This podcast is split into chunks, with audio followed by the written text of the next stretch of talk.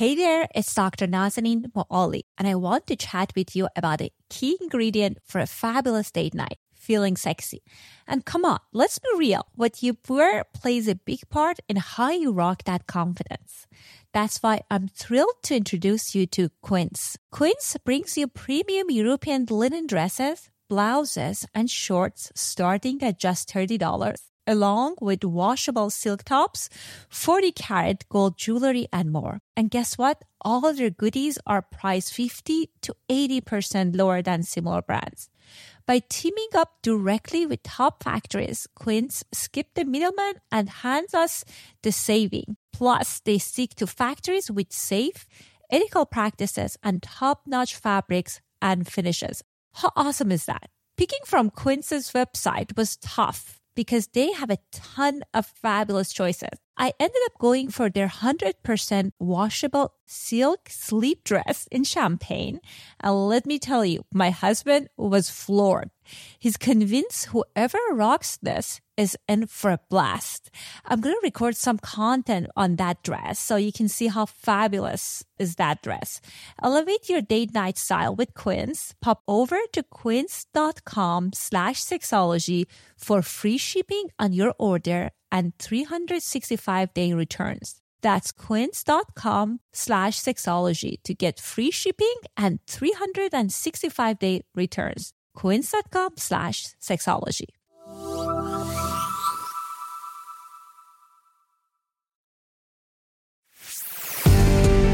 Welcome to Sexology, a podcast that untangles the science of sex and pleasure. And now, with this week's episode, your host, clinical psychologist, Dr. Nazanin Moali. Hey everyone, welcome to another episode of Sexology Podcast. I'm your host, Dr. Nazanin Moali. Today we're gonna talk about a topic that can be triggering to some of you guys. We're gonna talk about uh, sexual assaults and objectification of women and some men. And the reason I chose this topic was because if you're living in the United States, uh, in past few days ago, you might heard the news of allegation against New York's Attorney General Eric Schneiderman in regards to physical abuse. And as I was hearing the news, I felt this kind of a intense pain in my stomach because I was kind of felt overwhelmed and tired of this narrative that we are hearing that from both part of the political party and all around us about women's and men's are getting sexually assaulted, physically abused, and how hard it is to hear the news and accept it. If we're hearing it about someone that we like, we admire and respect, it was much easier for me to say, okay, yeah, Roy Moore, he was a perpetrator. He was preying on teens and I hope he dies in hell. And I had such a different reaction with the news of Eric Schneiderman and Al Franken. And I felt shame, a little bit of ashamed about it because, uh, well, it doesn't matter who do the, this act, who abuses. Abusers can be from either side of the party, people that we know and respect and love, and people that are very different than us. So it made me wonder about how this, how did we create this system that kind of protects perpetrators and uh, just how, how hard it is for the victim or survivor to talk about her experience and the questions that many people ask them even after they're coming forward. So one of my friend and colleague, uh, Robert Cox, he wrote a piece on Huffington Post about this. And I thought it would be fantastic to have him on the show so we can talk about a how it got here and how we can do differently that we can change this story unfortunately so common a story that many of us have heard so robert is a therapist in kansas city and he specializes in trauma addiction and autism having been through his own trauma work and addictions he spent the past several decades learning to live in the messy and be seen himself while trying to help others do the same. You can hear him on his two podcasts, Mindful Recovery and Listening to Autism. I leave a link to both of those podcasts in the show notes. And also, before we move forward with this episode, I wanted to let you guys know that after listening this to this podcast, if you experience a strong emotion, if you feel you got re-triggered, I encourage you to connect with National Sexual Assault telephone hotline. Their number is 800 656 4673. Okay, the number again is 800 656 HOPE. I hope you'll enjoy this podcast. Welcome back to another episode of Sexology Podcast. I am so excited to have my friend and colleague, Mr. Robert Cox, trauma therapist and a fellow podcaster on the show today. Robert, welcome to our show. Thanks, Nas. Glad to be here. I am so excited you're here. And as we were talking about it before the recording, that it is a timely conversation because unfortunately, continuously we hear all about these sexual allegations and things that get unfolded in the media around like non-consensual sexual relationships. So I'm very excited to have you here. So let us start with talking about rape culture. So what is rape culture in your view and whom do you think it protects? I'll be honest, I have mixed feelings about the term rape culture, but it certainly fits. I mean, I don't think any of us start out or want to believe that we're creating a culture where rape is acceptable. But one example from my own, from my child's life would be that she goes to school and she's got a nice little summer dress. She's pre approved it with me, dad, right? And, but because it's got spaghetti straps, they ask her to put a shawl over her shoulders because it's distracting. And so I get a text from my daughter, I may be getting suspended. And I'm like, Oh, wow. Okay, okay, why might you get suspended? Well, because I just chewed out a teacher. I'm like, okay, why did you chew out a teacher? Because they told me I needed to put something on because I was distracting. And I asked them, distracting who? And they said, distracting the boys in school. And I said, Why do I have to be responsible for their hormones? And I said, You're fine. Wonderful fodder. And so I made a call to the principal and I, you know, we talked about, well, it's distracting the boys. I said, So what you're teaching girls is that it's not okay for them to be sexual or feel like they want to look pretty or because it might distract the boys. And what you're teaching the boys is that they are not responsible for their own hormonal urges and that you understand if they act on those urges because you don't expect them to be in control. Right. And it reminded me of like so many examples. Well, it was dead silence on the other end of the line. And I said, if that's the message you're okay with sending, and if you're okay with me continuing to push this issue along that message line, then you go ahead and suspend my daughter. Right? She was fine. What was their reaction? well, that's not what we meant to do. I said, I'm certain it's not what you meant to do. It's just a lack of insight and thought that led you to these rules. It, and that's exactly what it is. I don't think anybody starts out wanting to build a culture where women are constantly being assaulted. But we've existed in this society of male dominance so long that it's been created that way. And unless we challenge those views, like right up front, unless we stand in their face and say, look, what you're really saying when you do this it will never change. And so, you know, we were talking about Eric Schneiderman in New York and being the attorney general. Look, he's a Democrat. He's a liberal. He's in my in my field, right? I mean. I, I I like the guy's politics. We can hold no quarter for people just because they agree with us politically. That's been the harm in the past. That was the harm with the Bill Clinton thing, right? Right. Was it was because he was in on the women's issues in all these other ways too many people were willing to allow him a pass when it came to sexual harassment. And so we gave them a footing when we have the next president who openly says that he grabs women and has no issue with it. And we want to challenge that. Then we hear from his political, you know, friends, well, what about Bill? Right? Right. So we cannot allow any room for this anymore. It's got to stop entirely, regardless of whether or not you agree with me it is not okay. You know, that's that's the issue I see. we've got a culture now that it's gotten so bad that, you know, um, and I know we're going to get into this in a minute, but we've created a culture where women have to defend themselves when they say they've been raped. It's starting it's starting to change even in local areas, which which is really what I see as hopeful. An example would be in Ray County, Missouri.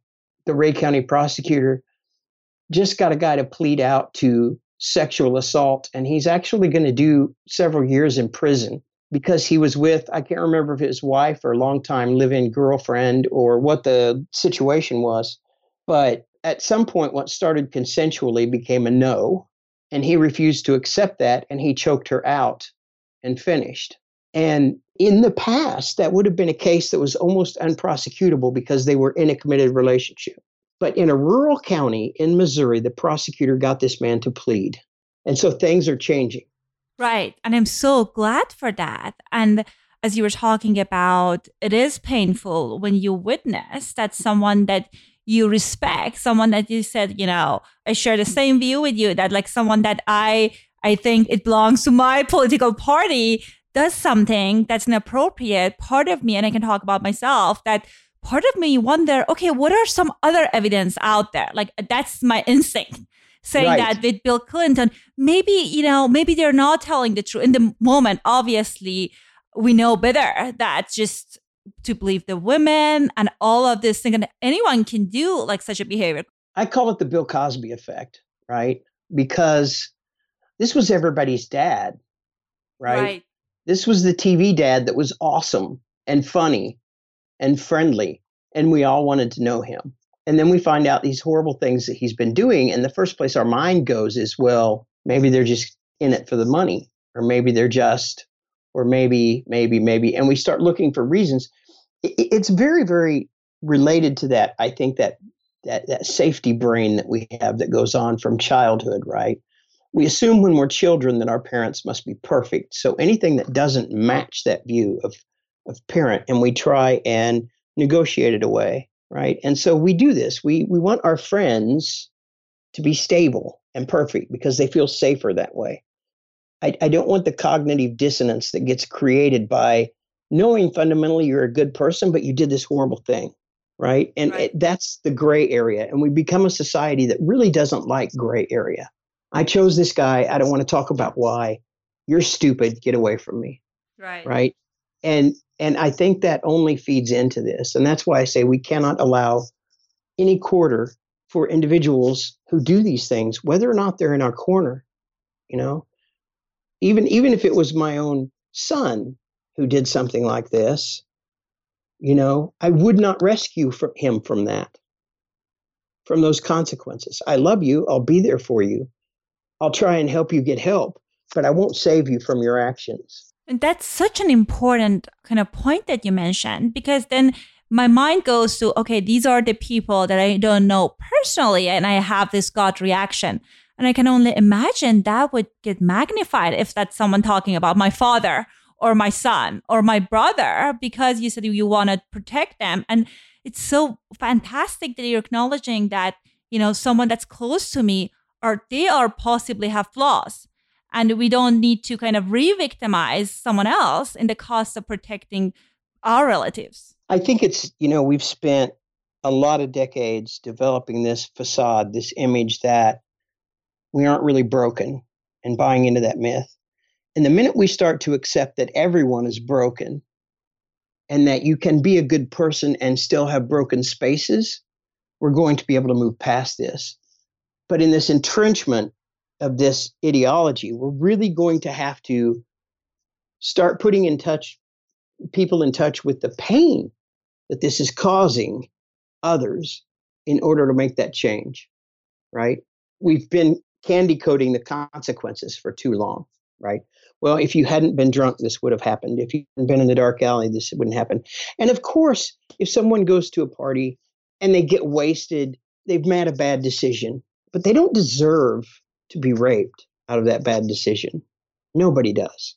When you were talking about, I was thinking about the content you wrote in Huffington Post, which I was I was thinking I think it's fantastic, and I'll definitely leave a link to that article. You were talking about we don't ask those questions in murder cases. asking, "Oh, what were you doing out at No, 3 a.m.?"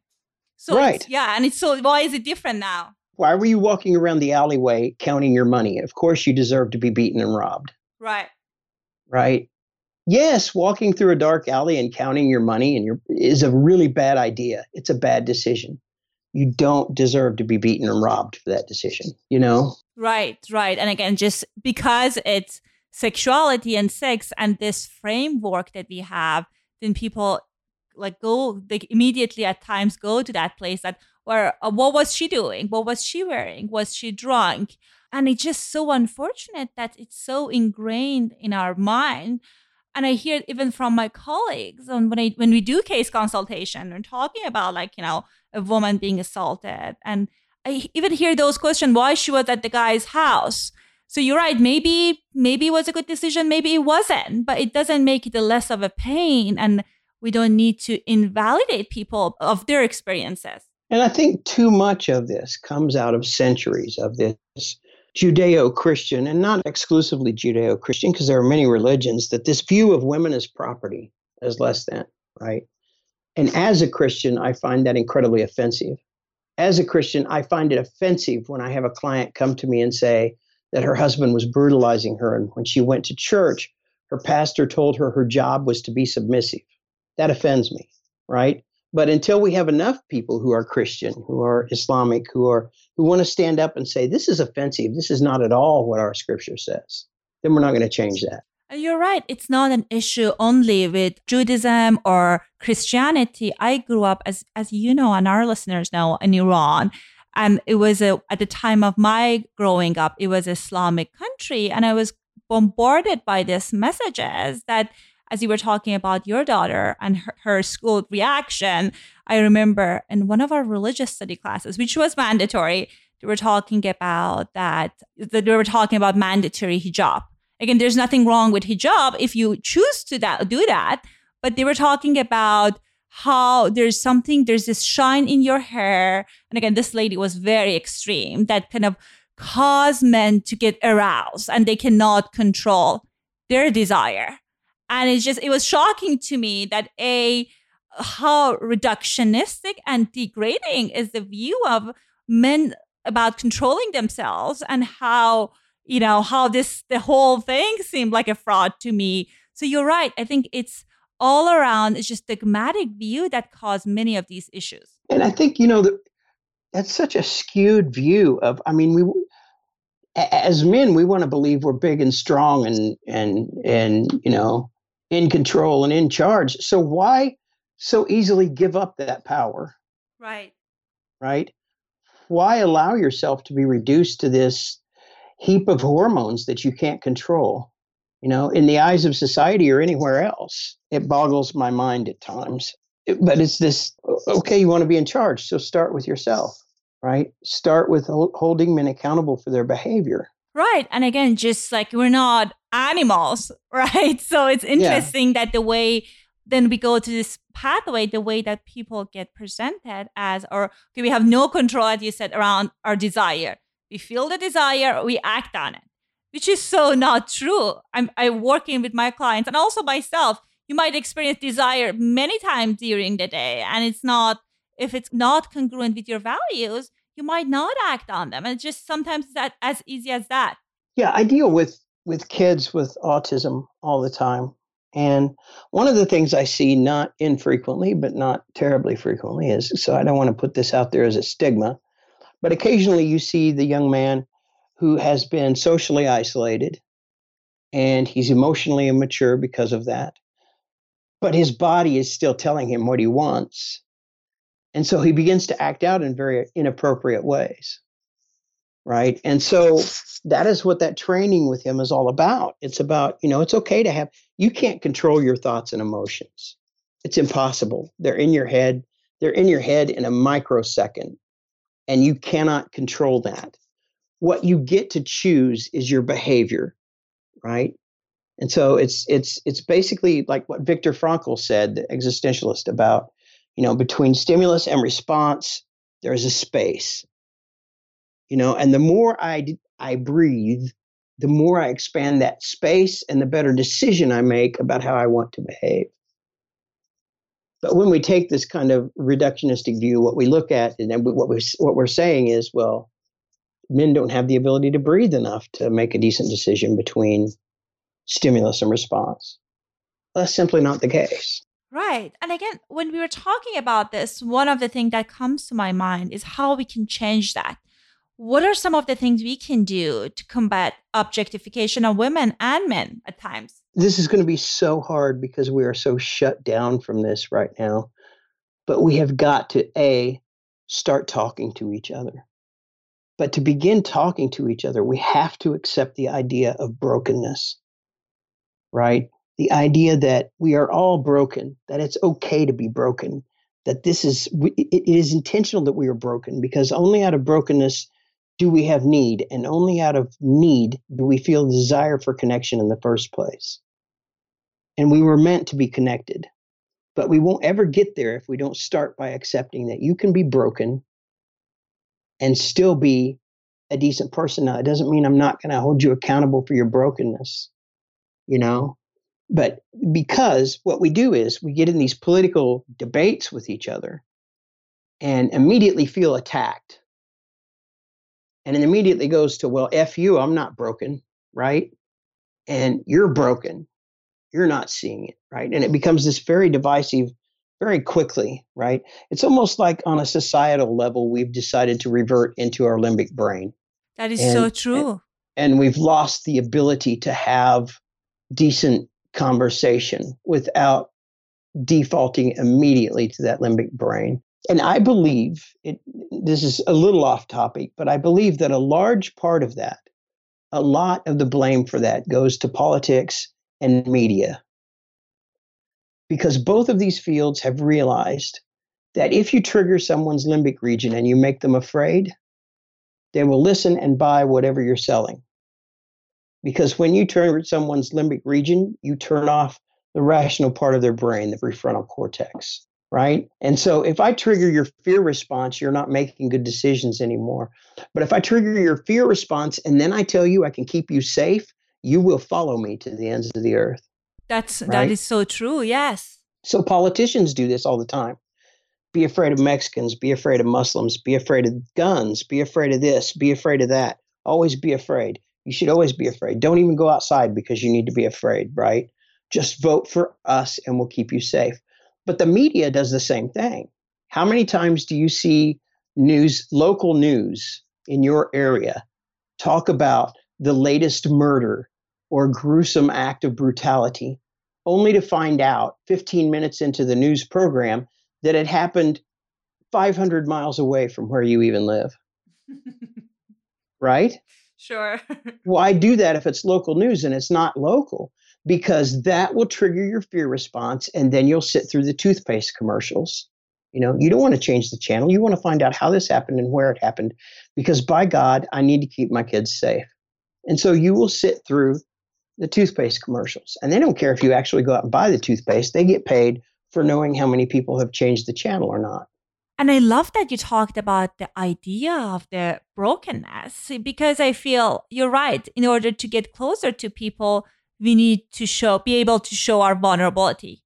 But if we don't feel safe, you're not going to be willing to show your vulnerability. I remember like a few years ago, I could see, you know, even in political arena, like, you know, Republican, they have some good people and some bad people. And like, you know, I could even see myself voting for someone that was like in, were, congruent with my values and the goals I had as like hopes that I had for the society. But you're right. Right now, we're just I have this kind of intense emotion of okay, I don't want to hear anything related to Republican Party, and that is not healthy. It's because of the fear that you're talking about. It's just like us and them kind of mindset that most of us are living in this era. Well, that and I think on the other side of things. So I want to I want to understand that we must hold people accountable for their behaviors. Right. We must also say that it's okay for you to be broken and we want to get you help. We don't want to just bury you under the prison somewhere, right? Um, we want to address how this is happening. It's horrible. But I also want to look at how the brokenness of the, the victim in these situations keeps us from embracing them.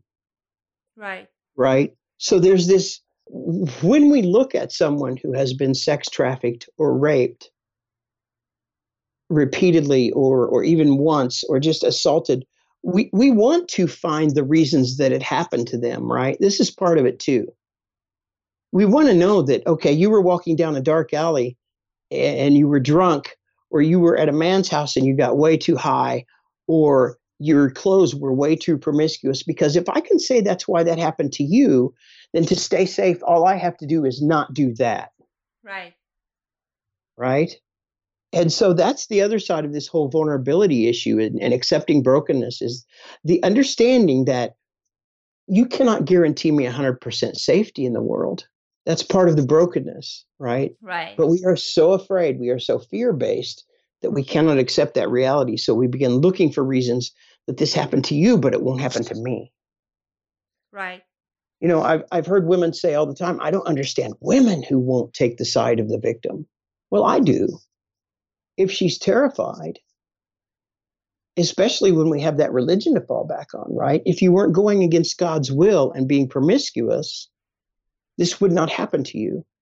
This will not happen to me because I will not go against God's will and be promiscuous, right? Right. I, I think of of I mean one of the things that started me down this kind of male feminist role, you know, pathway was early on when I was 19 years old.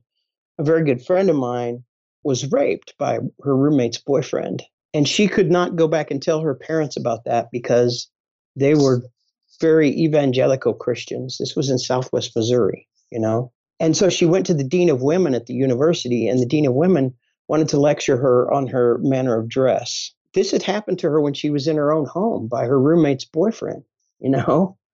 But she repressed it to such an extent. She did not seek legal remedy. She did not talk to anyone else except a very close circle of friends about it. She tried to pretend it didn't exist until she committed suicide. Oh, wow. I am so sorry to hear about your friend. And unfortunately, I got chills when you were talking about this because this is too, unfortunately, such a familiar story. We heard one version of the story or another of the victim kind of like being re-traumatized whenever she was talking, telling her story, and how painful it is. I can't tell you. I mean, I ask, I deal with young girls. I've got, you know, I deal with young girls in my in my, and I have to ask them, is this? Do you want to pursue this? And I'm telling you that 80% of the time the answer is no, and it's because they know that if they pursue it, they will be raped again by society, and they do, they they can't live through that again. They can't let alone live it through it a hundred more times. Right? I mean, we know as practitioners, it's it's out there as as as as someone who specializes in trauma. I know that uh, sometimes it's very important for the client to come in the room and relive those experiences with me so I can be a holding space for that and make it livable, right? But there there are other times that I, I've seen practitioners push a client to go through that and you can re traumatize individuals doing that, right? You can deepen the damage literally in their brain. You can deepen the physical damage that is done by pushing them to relive that before they're ready. Right. And it is such a fine balance between what you're talking about, kind of like helping people to work through it, because certainly there are, and you know better than me, that trauma treatments that require that. And there's a f- structure for that versus you're t- telling me, like, you know, the story I hear from my client that retelling the story to the different people in legal system and how they're kind of undermine their uh, experience. And I, I hear what you said exactly that my client's telling me that, well, I'm here, I want to improve my, uh, like, regain my sexual pleasure and when we're talking about, okay, what did you do? She said, like, you know, this happened. And I never talked about it because I was scared of people's reaction. And right. I just want to put it behind me and how right. possible it is to do that without like kind of doing some kind of treatment and processing, whether it's advocacy or trauma exposure therapy or all different kind of things that you are familiar with. Right. And defense attorneys don't get paid to consider the psychological well being of the person that is accusing their client, right? So she gets on the stand and they take her there. And every time they take her there, she can feel it happening again in her body. Who wants to sit through that? You know, it takes an amazingly brave person. One of the things we could start doing is supporting women after it happens more effectively. start providing counseling for them. Right. And again, the other part of it, it's also giving them like a space to say, as you said, it's okay to have that experience. Many people, unfortunately, experience that. Oh, yeah. And even now, we've talked about women, but even the case of, of men who were victims as children or even adults, you know, the shame involved in that alone keeps them from coming forward. It's huge, especially with men. I think it's about, you know, I was supposed to be the strong one, I was supposed to be able to protect myself, and I couldn't. And then we get into, as you know, how do I separate the fact that my body reacted with pleasure, right? And there's and there's a defense attorney in front of me saying, "You know you enjoyed it." And secretly, and secretly in my heart of hearts, I know that my body felt pleasure, right? Even though I wasn't enjoying it at all. So, I mean, this all gets very confused, but I think we don't get anywhere if we don't start talking to one another. Right. And I think it goes in different kind of levels and like interpersonally, like individual level kind of accepting that it, it's happening around us all the time. And like, you know, when someone comes forward, we don't necessarily need to drill them and fact check and fact check and fact check so we can re traumatize them just because we like so and so or just because the perpetrator was our father or brother. I know it's painful as as we all can can think about that or imagine that, but it's important to kind of take an active role on kind of like changing this system? I think it's a become a blame and shame culture, mm-hmm. right? And we do not want to blame and shame our friends.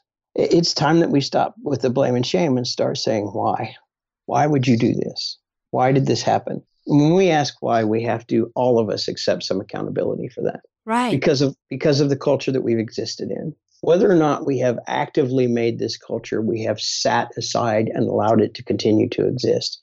So I'm hoping that the Me Too movement is not just a flash in the pan. I'm hoping that it continues. Right, right. And also, I was thinking about what you talked about safety and brokenness, because I think such an important topic as you were talking about how I think it's so courageous to do that, coming, showing your vulnerability without knowing that the kind of the other, what's, what would be the other person's perspective. And I think that takes lots of courage. But I think that's where the healing can start. I think and I think we've we've told the other myth too long that right the courageous thing to do is squash it all down and not feel it, right? Pretend it doesn't exist. I can't tell you the number of men I've come in here like I don't cry. I just don't. That's that's weak. And I'm like, no. The reason you don't cry is because you're terrified of it. And that's weak. Right? Right. And so right. it takes a lot of strength to stand there and say, I hurt you know, I'd a lot rather be angry than hurt. I'd a lot rather be angry than scared. And so anger gets to be the pit bull that stands out in front of all the other emotions I don't want to feel. Right. So let's talk about that. I think that's the other reason that in, in society we become angry and we start yelling at each other. Because what's underneath that anger, that political rage, is fear. What if this happens to me? What if it happens to my kids? It couldn't because this, this, and this. They wouldn't do this. They wouldn't do that right? Or, you know, how am I going to feed my kids? I'm terrified of that. And you're not making sense to me, so I'm going to rage at you, right? So I think it's just we've got to get past the fear. As a society, we need to all learn to breathe and sit with the fear and the hurt for a little while. And then we'll start finding answers. Robert, I love this conversation. I'm passionate about this and you're passionate about this and we can talk about it like for hours. but I want to yeah, I want to be mindful of your time though. so, I know you have a podcast, you have a wonderful blog, you blog for Huffington Post. So, if our listeners want to get a hold of you, what would be the best way? Um, just my website, liferecoveryconsulting.org. All of my contact info is there. They can even call me from the website. So now, lately, I'm in session most days, so, but I do try to make a. I have a 24 hour callback policy, so wow. I try to make it within 24 hours. So yeah, that and all of my contractors told, look, we return calls within 24 hours. That's it's a business, you know. Right. So, right. Yeah. Again, I leave a link to your website and all the wonderful information you have in the show notes. And again, thank you so much for coming on this show and talking about this important topic. Thanks for having me on. I appreciate it, Nas. Have a great day. I hope you enjoyed my conversation with Robert. There were so many questions I had for him, but I guess I wait for to hear from you guys that if you wanted a follow-up session, follow-up episode to this one and what are some of the questions that you have about this topic. Meanwhile, I interviewed two other therapists, psychologists, and sociologists in previous episode. So one of them is Dr. Lisa Wade. Uh, in episode four, she talked about hookup culture and how it impacts the experience of many younger adults in America. And in episode 52, we had Dr. Nikki Phillips. She talked about Me Too movement and popular media. So if you're interested to learn more about those episodes, I leave a link to the show notes. Also, I love the conversation of talking about all of us being broken that Robert talked about it and how important it is to show our vulnerability. Last weekend, I was at this training by Dr. Stephen Hayes. It was an acceptance and commitment therapy, and it was experiential training. So, uh, Dr. Hayes mentioned that at the beginning, in order for us to be able to show our vulnerability and connect, he asked us to disclose something that was painful and vulnerable for us to a person next to us. And we all did it. And I felt it created such a sacred space. And I immediately felt closer with the person next to me. And it just reminded of me that how expressing vulnerability can bring us closer. And it seems like that was one of the point that Robert was making. Anyhow, at the end, I wanted to encourage you guys to let me know about the topics that you want to hear in this show. You can tweet them to me or you can send me a message in social media. My handle is at Oasis to Care. Or you can record your questions on our website at sexologypodcast.com. I'll talk to you next week. Thanks for listening to Sexology Podcast. For more great content, visit www sexologypodcast.com. Please be advised that information presented on this podcast is not a substitute for seeking help from a licensed mental health provider.